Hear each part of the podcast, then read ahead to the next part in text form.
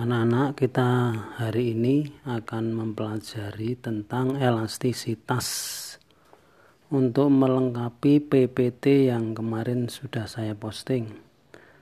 Untuk sesi ini, saya pandu dari buku LKS.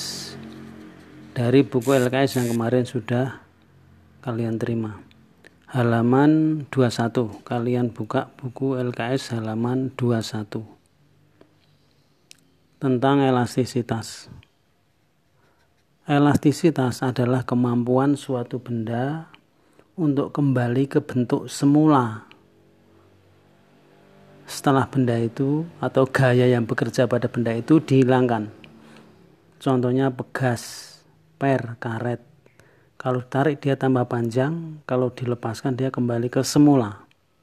Nah, benda-benda yang memiliki sifat elastisitas disebut benda elastis. Sedangkan benda yang tidak bisa kembali semula disebut benda plastis. Yang pertama, di sini ada regangan atau strain.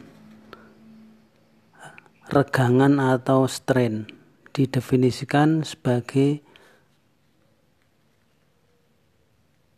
perbandingan antara pertambahan panjang dengan panjang mula-mula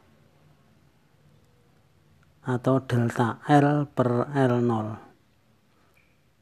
Yang kedua, tegangan atau stres atau lambangnya F atau tau. Tegangan didefinisikan sebagai gaya tiap satuan luas gaya yang bekerja pada benda tiap satuan luas atau tau sama dengan F per A. F per A. Yang ketiga, modulus elastisitas itu perbandingan antara tegangan dengan regangan. Sehingga kalau dirumuskan kita bandingkan E, E besar sama dengan tau per E kecil sama dengan F per A per delta L per L0 atau E sama dengan FL0 per A delta L.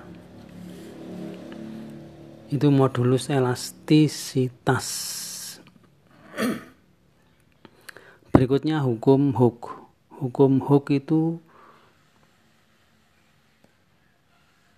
tentang suatu benda elastis yang diberi gaya. Bunyinya hukum Hooke di halaman 23 nanti bisa dilihat lagi. Pertambahan panjang pegas itu akan sebanding dengan gaya tariknya. Pertambahan panjang pegas sebanding atau berbanding lurus dengan gaya tariknya. Selagi gaya itu belum melampaui batas elastisnya, belum melampaui batas elastisitas pegasnya. Atau F sama dengan K delta X. F sama dengan K delta X. Kemudian kalau dibuat grafik Nah, maka grafiknya seperti di halaman 23 bawah itu seperti segitiga yang diarsir itu. Itu F-nya yang ke atas, delta X-nya atau pertambahan panjang yang mendatar.